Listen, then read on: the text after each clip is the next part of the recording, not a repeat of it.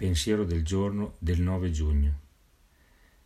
Senza il dolore, che ci avverte di un problema fisico, rischieremo di morire molto in fretta.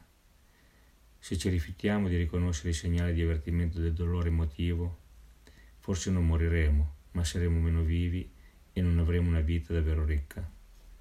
Ogni volta che sono disposto a correre il rischio di condividere il mio dolore, ottengo sostegno e accettazione. Il sostegno e l'accettazione mi aiutano a rischiare di nuovo. E rischiare mi porta i doni della guarigione e della completezza. Meditazione del giorno.